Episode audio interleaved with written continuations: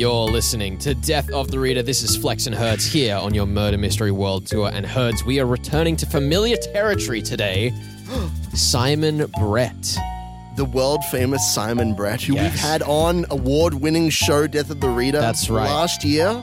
former president of the Detection Club, the founded by Agatha Christie and Co. in the 1930s. Simon Brett, A Decent Interval, was one of the first novels that I read while getting into actually solving murder mystery fiction. Legend says that this is the first novel that you employed your patented technique on, which we, we might unveil through the course of this show. Indeed, we will. Terrifies me, Flex. I'm, I'm terrified.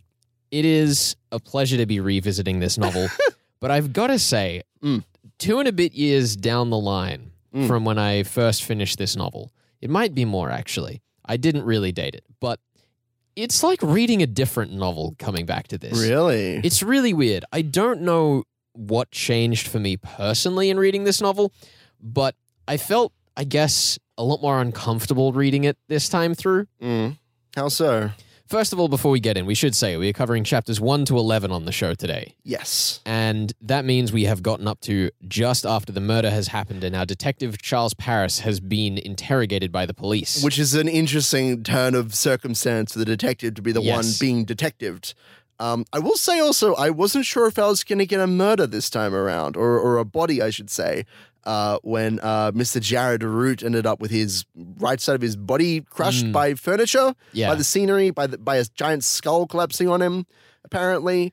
Uh, my, my initial plan for this novel was to break it up so you saw Jared Root getting crushed. We'd end it there and then you'd see the actual murder in part two. But the book was differently paced to how I Right, remember right. it.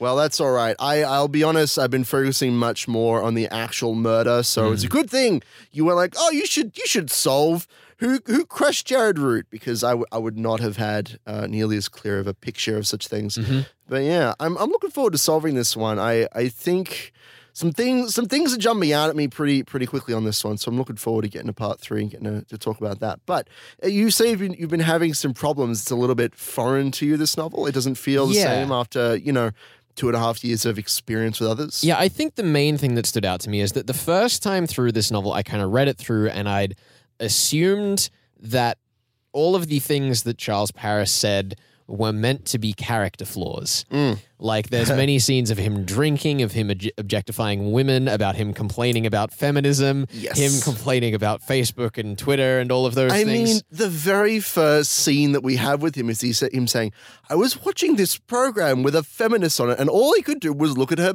With, with her breasts, and I wasn't sure whether that was offensive, but it probably was. Like he is, he is clearly meant to be sympathetic, but Yeah. he is so out of touch. I know. it is blinding. And the thing that you know, the first time through, I assumed that these were all character flaws, and I was like, oh, you know, this is this is all you know, obviously very, uh, you know, very indicative of who Charles Paris is, a Mm. out of touch old man, out of the world. Yep, yep. But reading it through the second time, I was getting a little concerned because it started to feel to me like, well. If we were meant to highlight that he was out of touch, why are we actually spending all of this time on these descriptions? Why are we constantly throwing Mm. back to the same jokes? It felt like it thought it was being funnier than it was, and I was Maybe. concerned that maybe the book was actually coming from the opposite perspective, that it is the world who is out of touch. well, I'll, I'll let you know that I uh, actually listened to the audiobook for this one. Yeah. I have I have not touched the actual physical novel, so heresy I know. Heresy. But I, I've really enjoyed listening to Simon Brett actually through, I believe it's Isis Audio Productions. Yeah. It's a company that, that produced it. But he reads his own novel and the way that he delivers those lines, um, particularly when he's talking about sexual encounters and all that sort of thing. Sexual, I believe he pronounces it. like he is hamming it up. Yeah. I have no doubt in my own mind uh, that he is intending this as a as a joke, as a bit of a jab at, Yeah. at Charles Paris himself. It definitely can be a bit grating, and I, I still hold to my original opinion that I think that it is meant to be all his character flaws because the book is Mm. far too self aware of all of the things he is unaware of. Sure. But yeah, I think that Charles Paris is a very interesting character because he is one of a generation of detectives who are Mm. built on their flaws, particularly that post kind of noir crime era where we get away from the eccentricities elevating the character as we do with Hercule Poirot. Mhm. We get away from the manly madness of Roderick Alleyn in Ngaio Marsh. Hmm. Uh, we get away from Father Brown, who Nah. Oh, okay, fair enough. Um, and we get into this realm of detectives in the modern day who have just outstanding character flaws. I think that if you look at the way that these flaws are written into the novel, there's a lot of commitment to it, which is why I think I found it uncomfortable going back to it again. Yeah. But it's that same level of commitment that I think makes me understand why someone as multifaceted and talented as Bill Nighy was cast to play him in various dramas and adaptations of this. Yeah, You know, it's it's a character that is in such depth, uh, even with such a you know short portrayal, that you can really see how someone like Bill Nighy would be able to actually you know flex those acting chops in that role. No, And sure. I'd really love to at some point on the show maybe actually sit down and look at one of those adaptations. I'd love to. Maybe we do that after we uh, after we finish this up. I know that yeah, there is an adaptation of this uh, of this novel here, of a, a decent. Are you about to take more points away from me by What? not letting me solve another book herds? I mean, I was planning on it, but when you put it that way, maybe that's too obvious. Maybe I need to find a more surreptitious way. all right. You're points. still in the lead. I have ground to gain. It's true. I am. Look, I'm winning for once. I'll take it. no, no, for sure. No, I, I definitely agree with you. I think that the um the consistent the consistency with which uh, Charles Paris's uh, flaws are brought up, it's clearly going to tie into the rest of the novel. I think it's also probably going to tie into the the actual solving of the case, which I'm looking forward to. Um, and I really enjoy. I want to give a shout out. Uh, his lovely wife, Fra- Frances, Yes. uh, who Just the most up tolerant individual semi- ever. well, she's constantly throwing him around. Like she's constantly putting his back to the wall, saying, "Well, that's not really what you meant." And like, who are- who are you? Who are you involved with? Why? Like, we haven't spoken in in so long. Like, she's just constantly putting him up against the wall and pointing out his flaws. And I really appreciated that. Yeah. Um, I I'm kind of loving this because, as you point out, almost all of the detectives that we've had on the show, even uh, even I would say uh, the uh, the Knives Out, which we you know really enjoyed Mm. last year, uh, all the detectives are nearly flawless in their depiction, Mm. um, and so getting to actually do a proper study on a detective as out of touch as you know away from not just the world but also the uh, the process of solving the murder case. He's he's openly being interrogated. He is the primary suspect of the murder. Yeah. Um, and not to the point where it's, you know, turned into a crime novel. He's being chased around by police cars quite, but he's clearly being uh, being portrayed in a very vulnerable state, which I really appreciate in a protagonist. I like to uh, I like to write and I like to read a lot of protagonists that have a vulnerability to them so that we can really see, you know, them push past that. Um, and indeed, uh, Charles Paris is trying to better himself, uh, even if he fails miserably by having a, the old bells every single night. Yeah.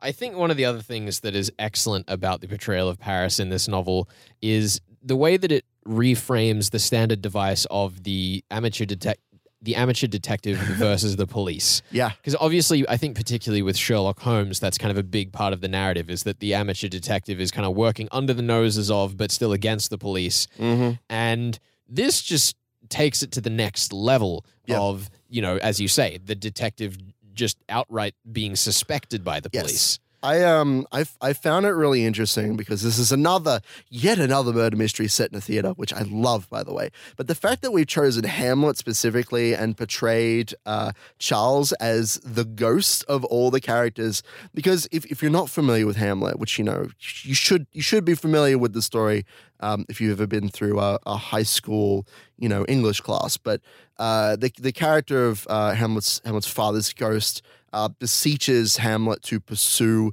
his own killer. Um, that's that's kind of the ghost role in the story. It's the call to action in the hero's journey, all that sort of thing, Mm. which is interesting in that uh, with uh, the death of uh, of, of Miss Miss Katrina, which Yes. we'll, we'll get to later. Charles is both working as the ghost, seeking to, uh, you know, figure out who the who the killer is as a detective, um, but is also acting in the role of of Hamlet, which I found to be particularly interesting. Mm. Um, it almost makes me wonder if the if the police are going to turn to the role of Fortinbras. Um, which again, if you're not familiar with, they're they're foils to each other, Hamlet and Fortinbras. Yeah. Whereas Hamlet, uh, his father is killed, and so he seeks most doggedly to find who who has killed them, what has Mm. happened, and like seek the truth. Fortinbras raises an army and goes off to capture a hill that doesn't matter to anybody.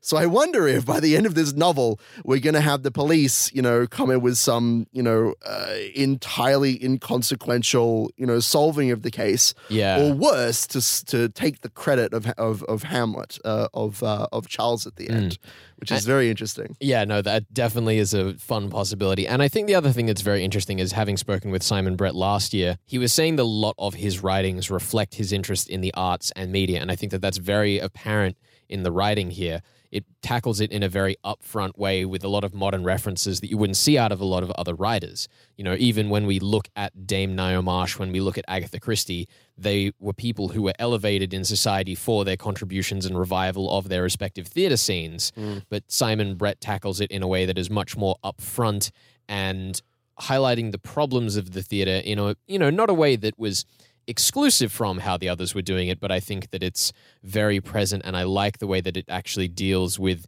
the issues so just in your face. Yeah. I really appreciate how critical he is of a career in acting in Mm. particular, which is something that I've been cautioning and time time and time again, you know, if you go for a career in acting, you should have a fallback because, you know, your chances are one in a million. And those one in a million chances are so huge, you become a celebrity and you have this whole like reality television show based around your life or whatever on, you know, Star Hunt or Yeah, Top yeah. Pop, which are names that are just real enough that I can hate them. Um, like, there's no other way to put it, honestly. Excellent way to put it. Yeah. yeah, uh, but the way that he he kind of critiques the the clash between uh, theater, uh, modern theater, and television shows, Mm. how they're two very different types of mediums, um, and particularly the the managers of the of the, the talent that they're having in the in the play, um, that being Jared Root and uh, and Katrina, Yes. forget her last name, but uh, the two of those being brought on to to elevate the show Yeah. without having any actual acting talent, even if they might be excellent personalities. They like they have the egos to match. You know those reality TV shows where you need those big personalities to push performances of those shows, and Yeah, yeah. so that when the editing crew gets in and you know they can work their magic, they have a lot to work with. Um, but obviously, for a theater space, it's not really what you're looking for. It's Mm. only going to cause problems.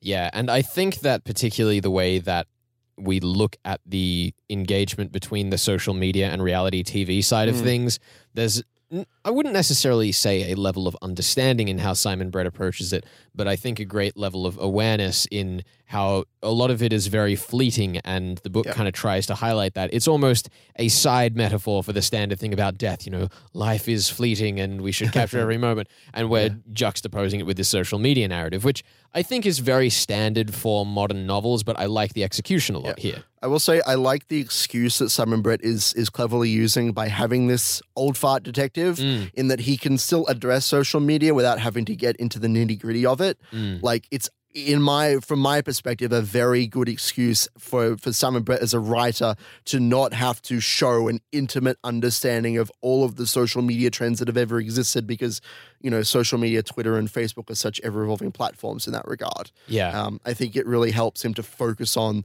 the people and the places and say, yes, social media exists. Yes, it's important, but we don't need to, you know, dig through Katrina's Twitter history and see who she's following. Yeah. Like, it, we just need to know that she has, you know, thousands of followers compared to Jared's millions. That's all that we need to know. Yeah, it's right? actually kind of quite curious now that you mention it. I don't think I've ever read a crime fiction novel that just dealt with social media up front. I'm sure Yeah. that they're out there and I just haven't read them. But, you know, the only one that I can think of is uh, the BBC Sherlock series. Right, right. And even then, it's just like he's flicking images of social media Trying away to in find front the of him. important thing. Yeah. Yeah, and I'd be very interested to see how younger writers, as they start to come through, will start reinterpreting what it means to have digital media and connectivity in uh, a genre that is so typically closed off. I I have not had the pleasure of reading a murder mystery that tackles social media particularly well. Um, there was an episode of Black Mirror that I don't know was brilliant, but it involved uh, a, you know one of the characters was committing a crime, and so the police were trying to figure out you know who is this guy, why are they kidnapped, were these employees of this big social media company, what's going on, Um, and then the people who were working at the social media company came into the police's headquarters and said, "Well, we've looked through his tweets and we've figured out exactly who he is and what he wants." Yeah. Um, and then they use that information to try to coach their CEO Hmm. to talk to the guy and try and get him to step back from his the criminal like the criminal act that he's currently Yeah. undertaking and like let the hostage go. Mm, it's Um, a, it's really clever. Yeah, and I mean, obviously, we have plots about precognition in crime, and that's kind of very popular. And it'll again be interesting to see how those are reinterpreted given the modern level of engagement with social media. Anyhow, you are listening to Death of the Reader. We are Flex and Herds discussing A Decent Interval by Simon Brett, chapters 1 to 11, here on Death of the Reader. We will be back in just a second.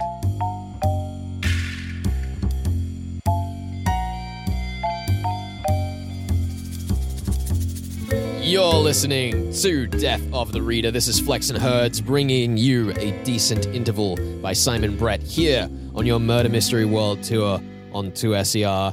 And Herds, Mm. I have a deliberation for you to make. Oh, do you? Oh, I'm scared. This is not what I was expecting. We have agreed that this year on Death of the Reader is double or nothing. yes, Every book is worth two points, Mhm. and at the end of the year, whoever has the lowest goes to zero. yes, I'm in. Now, Herds, deliberation. the deliberation I have for you to make Okay. is you get to pick where your two points come from. Okay.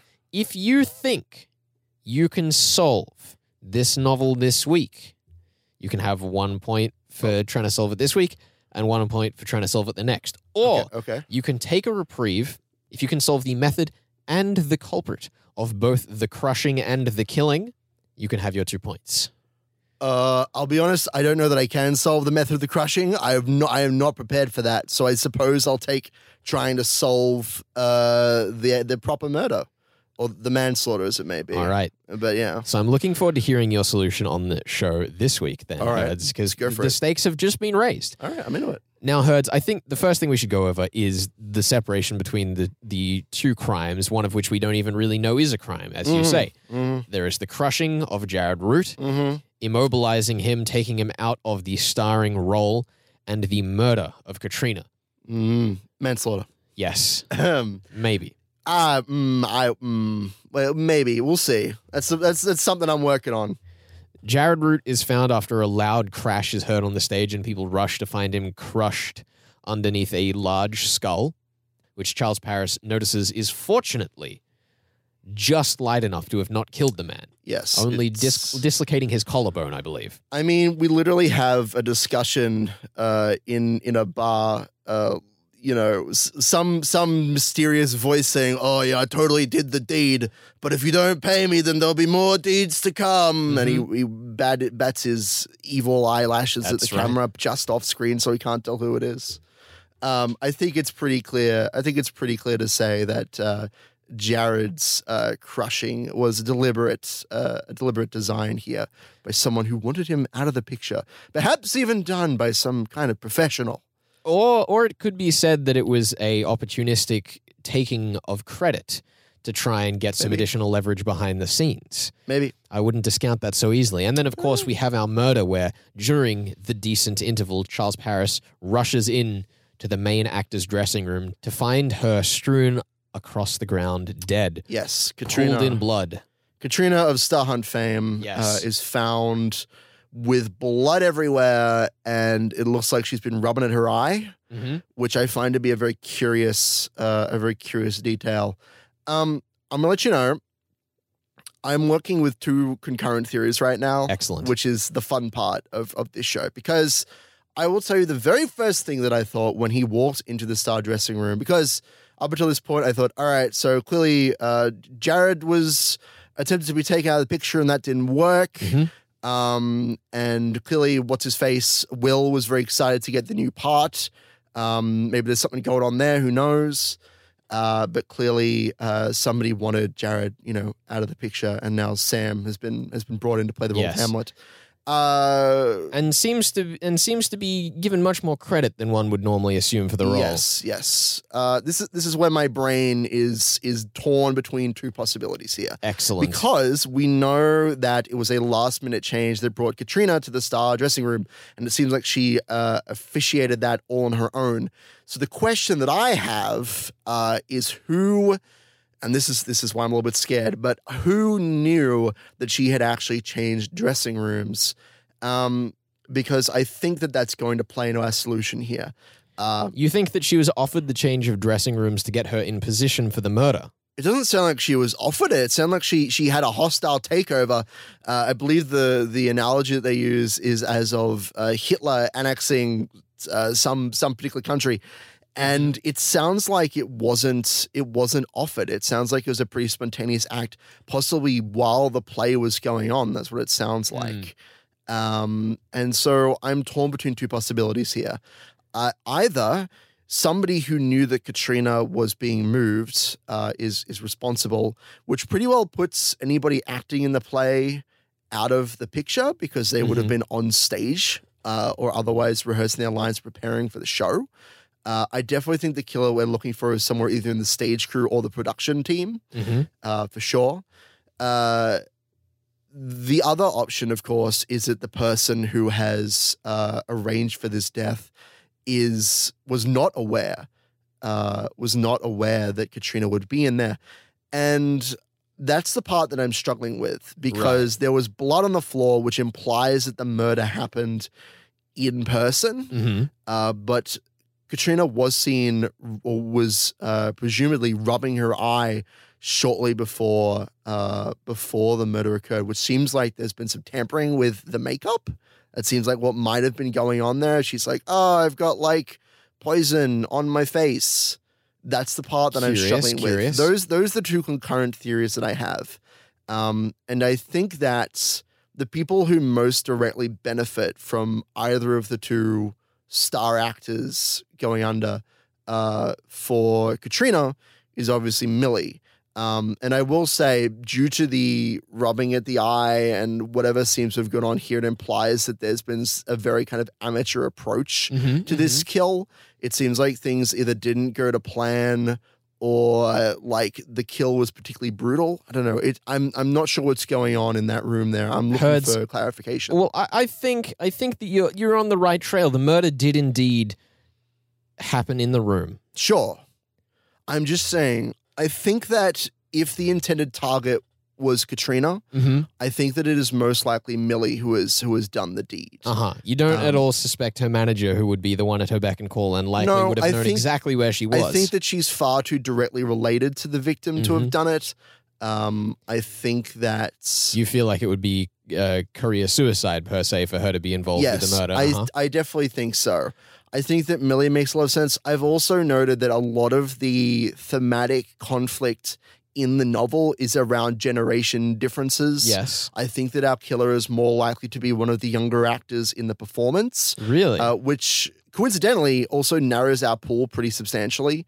I um, would have maybe thought the other way around if it was meant to be about generational conflict, that the No. younger actress would have been taken out by one of the older Well, none of the, the team. actors, none of the older actors stand to, to gain. I will say though, Gertrude's actress is Geraldine, yes. Geraldine is raising some eyebrows. I think that she's a red Mhm. herring though. I don't Really? think that she's the Okay. killer. Because what is her motive? Well, here's the thing I want Right. to pose to you, Herds, is that you you've kind of thrown earlier in the show this theory about how the novel might follow the whims of Hamlet, Mhm. the stage play that it is set around. Mhm. And I'm curious if you think that the murder will be the same, or if maybe the murder will, for example, follow one of the other analogies, such as, you know, the annexation of countries by Hitler. sure. If we can maybe expect to find out that the annexation ended in I suicide when the Russians came and I knocking on don't the think door this of is suicide somehow. Okay. I don't think so. Like poison in the eye is not a great way to commit Mhm. suicide. Let's put it that way. Also, why would Katrina do that? She's young and full of full of vigor. I think that it is much more likely that we're dealing with one of the younger actors because Geraldine, despite being constantly raising red flags, is not very present. Uh-huh. Uh, I think that it's the the trigger that I need to figure out going forward in the story is whether or not Katrina was the intended victim. Oh. Uh, because if she was, then it's I think it's got to be Millie. She's the person who stands the most to gain here. It also puts her in uh, on the same star level, even if she can't act as well as Yes. her boyfriend Sam. Uh, I think she's a pretty obvious contender for killer. Um, on the other hand, and this is the thing, this is a character that jumped out at me almost immediately as like obviously the killer because of how passionate they are. Mhm. Uh, it's Will. I forget his last name, but Will is the understudy for Hamlet. And I think that Jared's crushing was deliberately arranged. I think that that is the case. You're telling me that the man that stands to gain the position of Hamlet by killing the man playing Hamlet would be the one to kill Hamlet? uh, y- yes. Okay. Here's the thing. I don't think that that Sam is behind. Oh, sorry, not Sam. Rather, Sam Will. hadn't been introduced at the Will. time. Will. I don't think that Will was behind the crushing. I love that we just call it the crushing, but I mean, what I- else are we going to I? I don't think that Will was behind the crushing of Jared earlier in the novel. Um, it sounds like there's money involved, and I don't think that Will has that kind of money. He Mhm. seems like a scrappy kid. Uh, I think it's more likely that somebody else has arranged for this crushing and that he's, you know, seeing this opportunity to step in the limelight. And he mentioned that, like, he's super excited and he knows all the lines and he wants to get his father in, and he Mhm. doesn't seem entirely there, honestly, mentally. Uh, I think that if it turns out that, you know, for example, that Millie didn't know that uh, that Sam had changed rooms, I think that he is a much more likely culprit. Um, and honestly, just by his behavior alone, by how excited he was, and that extra kind of twinge of like, oh, my father's going to come and see the play, I think that he is a more likely culprit out of the two of them. I think that either he's tried to try to actually kill uh, Sam via this uh, this this poison to the eye, Mhm. um, or he's tried to sabotage them, realize that uh, he's got the wrong person, tried to silence them by like beating the head in. Yep. Yep. We haven't had a proper kind of uh, examination of the crime scene yet, so I'm kind of waiting on that for the final verdict. But honestly, I think that especially since we haven't addressed the fact that the that Katrina switched rooms so late in the kind of in the performance, yeah. I think that he's a much more likely culprit. Well, Herds, I, I'm curious as to whether you think this can stand as a final theory. You reckon that Will is the one responsible Yes, for yes. both incidents? No, no, no. I Just think this- I'm I'm not sure. This is why I didn't put points on Jared. I Uh-huh. could not tell you. Um, yeah, I I'm not sure wh- how I'm supposed to figure out who has crushed Jared. Mhm. There wasn't a lot that stood out to me as particular evidence, except that whoever is doing it has money. So Very it's likely either Ned English, who is the director and has been pretty flustered with him. Mhm. Um, I think he's probably the most likely culprit uh, because he's just been so completely, you know, fed up with him. I will say, I think one of the things that's confusing at this point in the book, because it doesn't really ever quite elaborate on it, is the reputation of the theater company that is putting on the show. Sure. Um, I think that it kind of is meant to have a poor reputation and, you know, doesn't pay very well, which is an interesting thing to lend to your theory there. The idea Mm. that there are only so many characters who would actually have money to throw around behind the scenes. The only characters who really could fit that bill are Ned English, Mm-hmm. who's a maybe. The person with the most money is Tony, the uh, the producer of the show. Mhm. So if we're looking for someone with means, he certainly fits the bill. But I don't know why he would want to crush his star actor when they're like one of the two drivers of popularity of the show. That seems like a pretty dumb Unless, move. of course, unless of course he was trying to gain the publicity by crushing the more popular man. You know what? I'm in on that. That sounds like a theory to me because I I don't know. Like I think that Ned English is frustrated. Surely Herds. You would want to get rid of your two worst actors while generating the most publicity about their removal, which is exactly what's happened here. Mm. Personally, I think that the people that stand the most to gain here is everyone except the people who died. I mean, that's not that's not unfair to say. That's the thing, though. I, I think that uh, you can spin, and this is something that I've learned. Maybe I'll, maybe I'll talk about more this next week. But I play a lot of mafia games, a lot of werewolf games, and one of the things that you can do as the informed, uh, you know, more powerful party who's trying to hide the truth uh, is that you could spin logic any which way you possibly can. And I think you could spin any of the characters, except maybe Dennis, uh, into being the killer. But I think that the the trick that stands out the most to me is the fact that the rooms were switched. And I think that the only character who really stands out to me, if uh, Sam was the intended target for the murder, is Will himself. So I'm going to pin it on him. Um, I'm going to say that he's put some kind of poison in in her makeup, which is again a classic of the theater genre, and that maybe he realized he got the wrong target, and so he just decided, well, might as well finish her off. In for a penny, in for a pound. Pretty much. Um, yeah, and I think he's done it to try and get the role of Hamlet in, in Hamlet. All right. Well, Yeah. Herds, thank you for locking in your theory. There it is. I'm excited to break it down next week, see what did and did not work out for you. Let's see how we go. The question I have before we leave today, Herds, is no points on the table. Hmm. Do you think the shady man taking credit for the crushing of Jared Root was the one responsible? Yes, yes. All right. I do think so. Fantastic. Well, Herds, next week we are going to be covering chapters 12 to 19 of A Decent Interval by Simon Brett. We will see you next week on Death of the Reader. Are Flex and Herds. Thank you very much for joining us. Have fun. We'll see you next time.